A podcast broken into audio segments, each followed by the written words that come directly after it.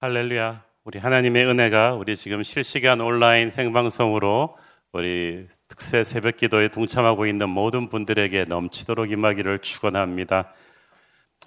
여러분이 콜럼버스가 신대륙 미국을 발견한 것이 계획된 게 아니고 사고였다는 것을 아시는지 모르겠습니다. 원래 콜럼버스는 목적지가 황금의 땅 인도였습니다. 그래서 아무도 유럽 대륙 서쪽 바다로 끝까지 가보지 않았던 당시이기 때문에 지도 밖으로 계속해서 항해하다 보면 이렇게 황금으로 덮인 땅 인도를 발견할 것이라고 믿었죠. 그래서 많은 투자도 받았고 숙련된 뱃사람들을 끌어들여서 이 벤처를 시작한 것인데 서쪽으로 끝없이 가다가 인도를 만난 게 아니고 신대륙 미국을 만난 거죠. 그래서 처음에 콜럼버스는 그 땅이 인도인 줄 알고 그 땅에 사는 원주민들을 인디안이라고 인도 사람이라고 부른 거예요. 근데 개인이나 기업들의 역사도 살펴보면 좀 그런 아이러니가 있는 것 같습니다. 우리가 목적지를 가지고 계획과 준비를 철저히 하는데 정작 살다 보면은 전혀 계획대로 풀리지 않는 경우가 훨씬 많죠. 예측하지 못했던 변수가 확 생겨가지고 이, 이 A로 가려고 목적했는데 갑자기 방향이 틀어져서 B로 가게 되는 거예요. 어, 하나님의 일을 할 때도 그렇습니다. 우리가 열심히 생각하고 기도하고 준비하지만은 우리 생각과 계획과는 전혀 다른 어떤 급작스러운 변수가 생길 때가 있어요. 그래서 그때마다 우리는 아, 우리 인생의 주관자는 내가 아니가 아니라 하나님입니다. 라는 걸 고백하게 되죠. 우리가 아는 바대로 바울은 굉장히 치밀하고 준비 정신이 철저한 엘리트입니다. 요즘 같았으면 아마 바울은 1년 사역 계획을 치밀하게 매주 매일 단위로 준비해서 집행했을 인물이죠. 완벽주의자입니다. 추진력도 셉니다. 그러니까 일을 대충대충 하는 적이 없는 사람인데 사도행전을 보면은 1차 전도 여행 때는 바울의 계획대로 모든 것이 일사천리로 쫙 진행되었습니다. 성령께서 그들이 가고자 하는 대로 문을 열어주셨어요. 한 곳에서 핍박을 받으면 또 다른 곳으로 옮겨가고 하면서 계속해서 움직였습니다. 그런데 어제 본문부터 시작되는 2차 선교 여행은 그 양상이 완전히 달라집니다. 처음부터 바울이 예상하지 못한 변수들이 터진 거예요. 그 첫째 변수가 어, 그 어제 다루었던 바나바와 다투고 헤어진 일입니다.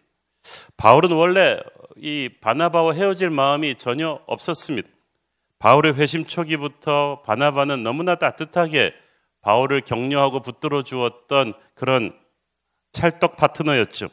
1차 선교 여행 때긴 어, 여행을 함께 하면서 많은 고난과 위기를 함께 격려하며 넘겨온 동지였습니다. 그래서 2차 선교 여행도 두 사람은 그 파트너십으로 같이 갈 줄 알았어요. 갑자기 마가요한 데려가는 문제로 뜻하지 않은 갈등이 터져버린 것. 너무 갈등이 심해서 할 수 없이 두 사람은 헤어지고 말았습니다. 참 보면은 별거 아닌 일 같은데 이렇게 극단적인 결론까지 이르게 되고 많은 경우가 있어요. 우리 인생에도 보면 결코 헤어질 것 같지 않던 사람들, 헤어질 수 없을 것 같은 사람들이 별로 빅들이 아닌 일 같은 걸로 뜻하지 않게 갈등을 일으켜서 헤어지는 경우가 있습니다. 그러니까 바울, 바나바 두 사람도 전혀 예상치 못했던 헤어짐이기 때문에 충격이 컸을 것입니다. 이로 인해 두 번째 변수가 생깁니다. 처음 바울이 계획했던 선교 여행 방향이 틀어져 버린 거예요. 원래 바울은 1차 선교 여행 때처럼 먼저 배 타고 구브로 섬으로 가서 그곳을 시작으로 예전에 방문했던 지역들을 한 바퀴 쭉 돌 계획이었습니다. 그런데 싸우고 헤어진 바나바가 먼저 그쪽으로 코스를 잡아 가버렸거든요. 그러니까 바울도 같은 쪽으로 가기가 난처하게 되었습니다. 그래서 자기는 거꾸로 수리아와 갈르기아 쪽으로 방향을 틀어버렸어요. 아마 속으로는 뭐 엎어치나 매치나 아, 거꾸로 가나 바로 가나 다 마찬가지라고 생각했을 텐데 이처럼 방향이 달라졌기 때문에 세계 기독교 역사의 방향이 또 희한하게 달라져 버리죠. 이것이 성령의 역사입니다. 성령께서는 우리가 사고로 생각하는 일 가운데서도 하나님의 신비한 섭리로 역사하고 계십니다.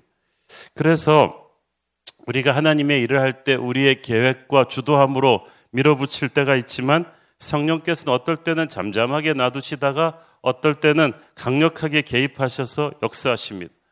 그 말은 우리 생각대로 안 된다는 거예요. 그래서 잠언 16장 말씀대로 사람이 마음으로 자기의 길을 계획할지라도 그 길의 끝을 보시는 분은 그 길을 인도하시는 자는 여호와시라는 거예요. 그래서 어, 저는 볼 때 우리가 준비가 필요하지 않다는 것이 아니라 최선을 다해서 준비하지만 나의 계획을 절대화시켜서는 안 된다는 거예요.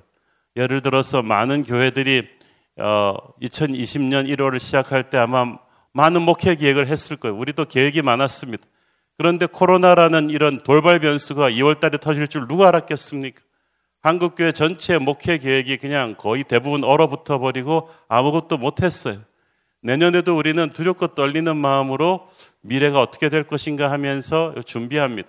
결국 우리는 연약한 인간이기 때문에 우리의 인생을 하나님이 주관하신다는 걸 믿고 마음을 비워야 돼요. 뭐든지 절대화시켜서는 안 되는 거예요. 자, 그런데 그렇게 해서 바울이 여행의 방향을 거꾸로 잡게 됨으로써 생긴 새로운 변수 중에 아주 놀라운 사건이 있는데 이것이 바로 디모데와의 만남이었습니다. 1절 바울이 더베와 루스도라에도 이름에 거기 디모데라 하는 제자가 있으니 그 어머니는 믿는 유대 여자요 아버지는 헬라인이라. 주목할 사실 디모데가 유대인 어머니와 헬라인 아버지 사이에서 태어난 혼혈이라는 점이었습니다. 오늘날 우리나라도 이렇게 혼혈의 다문화 가정들이 많이 늘어나고 있는데 가만 보면은 참 양쪽에 좋은 점들을 따서 온 뛰어난 분들이 많은 것 같아요.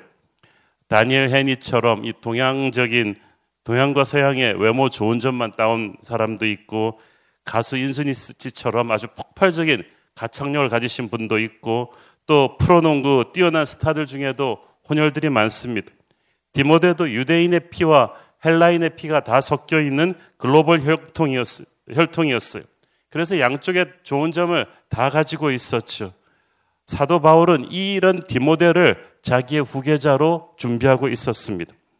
자, 그런데 1절에 보니까 이미 루스트라의 디모데는 제자였다고 했어요. 어, 바울이 1차 전도 여행 당시에도 기억하실지 모르겠습니다만은 루스트라에 들렸었는데 거기서 바울은 반대자들에게 돌을 맞아 죽을 뻔했죠. 그래서 사람들이 바울이 죽었다고 착각하고 성 밖으로 끌어다가 내버렸는데 바울이 다시 살아났잖아요. 아마 디모데도 이 광경을 목격했을 것입니다.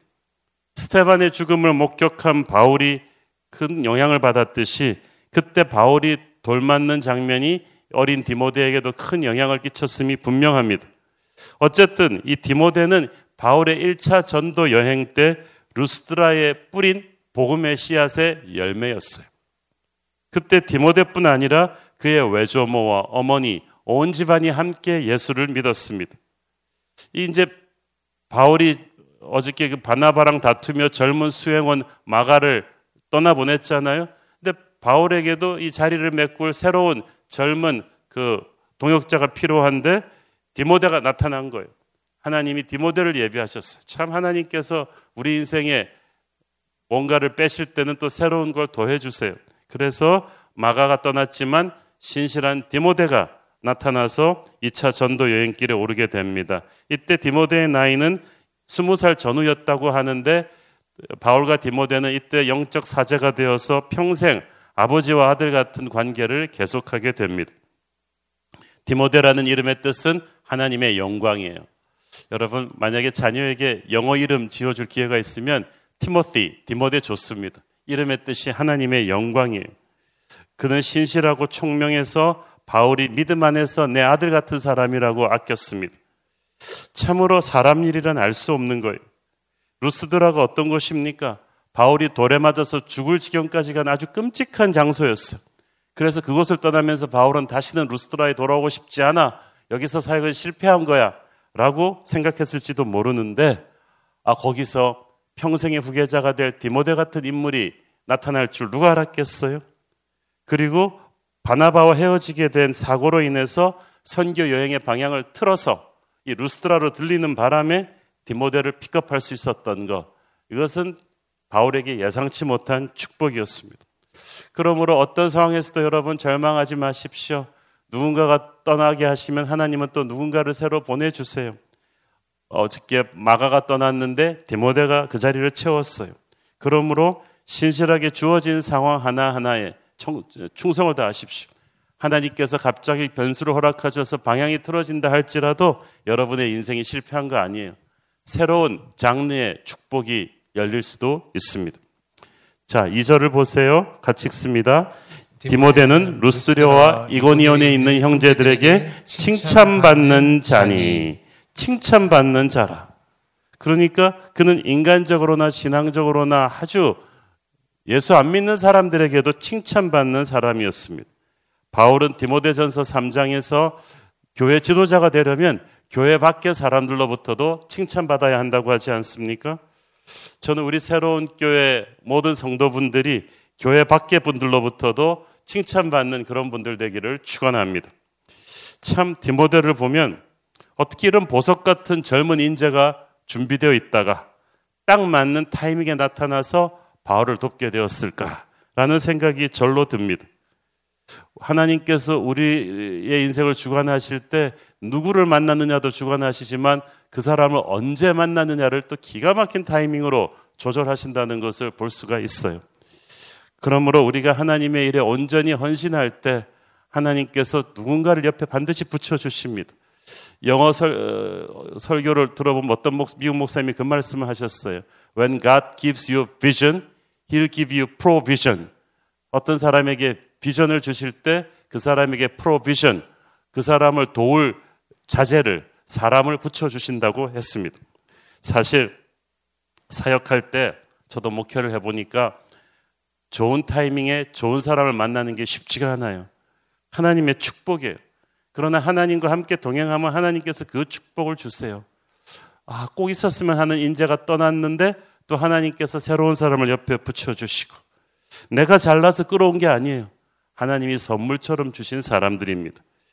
어, 정말 하나님이 원하시는 일이라면 그것을 함께 이룰 동역자를 주님이 붙여주신다. 저는 그것을 확실히 믿고 있습니다. 여러분 인생에도 이런 만남의 축복이 있게 되기를 축원합니다. 누군가가 떠나서 슬프시다면 너무 슬퍼하지 말고 기도하십시오. 하나님께서 어, 마가 바울 마가 떠난 자리에 디모데를 주셨듯이 여러분에게도 새로운 믿음의 동역자를 주실 줄 믿습니다. 자, 그런데 3절에 보니까 좀 이상한 말이 나오죠. 3절 함께 읽습니다. 바울이 그를 데리고 떠나고자 할세 그, 그 지역에 있는 유대인으로 말미암아 그를 데려다가 할례를 행하니 이는 그 사람들이 그의 아버지는 헬라인인 줄 다 알미로라. 바울이 디모데를 데리고 선교 여행 떠나기 전에 그에게 할례를 주었습니다. 우리가 알다시피 바울이 예루살렘 공회의회에서 뭘 때문에 싸웠어요? 이방인을까지 할례 주자는 유대인 율법주의자들과 싸웠어요. 그래서 예루살렘 공의회가 바울의 편을 들어서 이방인들에게까지 할례를 강요하지 않기로 결정했었거든요. 그런데 정작 자기와 함께 동역할 디모데에게는 할례를 줘요. 좀 이중적이지 않습니까? 그러나 이것은 사역을 위해서였어요. 디모데가 아버지가 헬라인이고 할례를 받지 않았다는 것을 모두가 알고 있었기 때문이에요. 이방인 선교라고 하지만 어느 도시를 가든지 유대인 회당에서 시작하는데 이 유대인들에게 디모데는 앞으로 바울의 후계자로 지도자로 세울 사람이었기 때문에 이방인들뿐 아니라 유대인들에게도 흠이 없는 권위를 인정받아야만 했습니다. 바울이 전에 이방인의 할례를 반대했던 이유는 유대인 율법주의자들이 할례를 구원의 조건으로 내세웠기 때문이죠. 그런데 디모데의 할례는 구원받기 위한 할례가 아닙니다. 이것은 앞으로 전도 여행 시 상대하게 될 곳곳에 유대인 회당의 유대인들과의 원만한 관계를 위해서 받는 할례였어요. 그러니까 바울이 이방인 선교에 대한 열정도 뜨거웠지만 이방인 도시에 있는 유대인 회당들의 유대인들에 대한 열정도 뜨거웠어요. 그래서 바울은 디모데를 자기처럼 이방인도 헬라인도 거리낌 없이 다가갈 수 있는 지도자로 세우기 위해서 준비한 거예요. 뉴욕 맨하탄의 직장인들이 다니는 교회에서 목회할 때는 말끔한 정장 차림으로 설교하던 목사님이 캘리포니아 바닷가의 젊은이들에게 설교할 때는 청바지에 티셔츠 입고 합니다. 찬양도 완전히 박자가 달라요.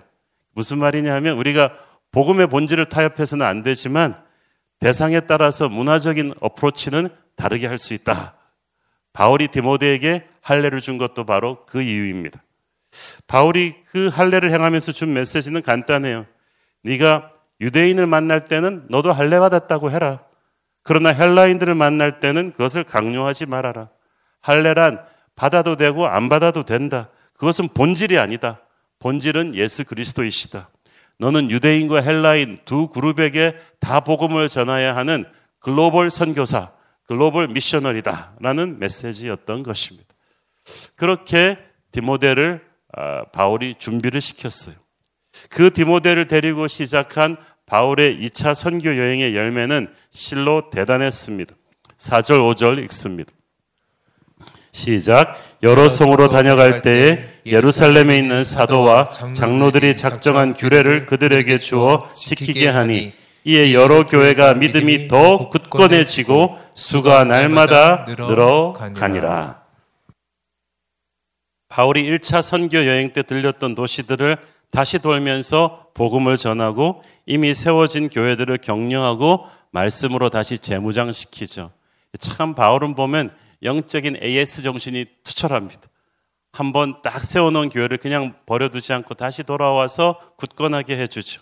이로 인해 여러 교회가 믿음이 더욱 굳어지고 수가 날마다 더해졌다고 했습니다. 질적인 성장과 양적인 성장이 함께 일어났다는 뜻이죠. 그것도 한두 군데 교회가 아닙니다. 여러 교회가 그렇게 되었어요. 우리나라가 너무 개교의 중심인데 사실 한 구류의 거목도 멋있지만 여러 종류의 나무들이 들어선 울창한 숲이 더 좋지 않습니까? 여러 교회가 함께 성장하는 것이 축복입니다. 저는 우리 새로운 교회와 함께 부흥하는 주변 교회들이 많았으면 좋겠습니다. 바로 이것이 사도행전적인 교회의 축복이죠. 여러 교회 교회들이 생겼고 다 함께 질적으로 양적으로 부흥하고 성장했습니다. 멈출 줄을 몰랐습니다. 커지면 흩어지고 흩어지면 계속 전진하면서 재생산하면서 그 작은 불꽃 하나가 큰 불을 일으켜서 거대한 산불을 일으키는 것 같은 dynamic이 사도행전적인 교회의 모습입니다. 그런 dynamic을 우리 한국 교회는 다시 한번 부활시켜야 되는 거죠. 영성은 움직이는 거예요. 자전거가 쓰러지지 않으려면 계속해서 움직여야 되듯이 우리의 믿음도 쓰러지지 않으려면 계속 움직여야 돼요. 계속해서 전도해야 되고요. 양육해야 되고요. 선교해야 되는 거예요. 내게 들어온 복음을 반드시 다른 지역으로 흘려보내야 됩니다. 그것이 전도요, 양육이요, 선교입니다. 그래야 믿음이 도태되지 않습니다. 교회가 10년이 지나도 그대로 있다면 부끄러운 일이죠. 하나님의 성령께서 우리 안에 있는데 어떻게 우리가 그대로 있겠습니까? 우리가 믿음으로 담대히 순종하고 나간다면 교회는 부흥할 수밖에 없습니다. 지금 코로나 팬데믹으로 인해서 한국 교회가 다시 살아남을 수 있을 것인가라는 세미나가 교계에 많이 일어납니다만은 저는 제목이 잘못됐다고 생각해요. 우리는 살아남는 그런 정도의 목표를 세운 적이 없습니다. 세계 초대교회는 어, 이보다 더 힘든 수많은 시련도 뚫고 뚫고 나오면서 성장해 왔습니다. 우리는 살아남는 것이 아니라 반드시 성장할 줄로 믿습니다. 그러므로 이 팬데믹 시대를 지나는 교회에 주시는 하나님의 음성은 교회여 일어나라.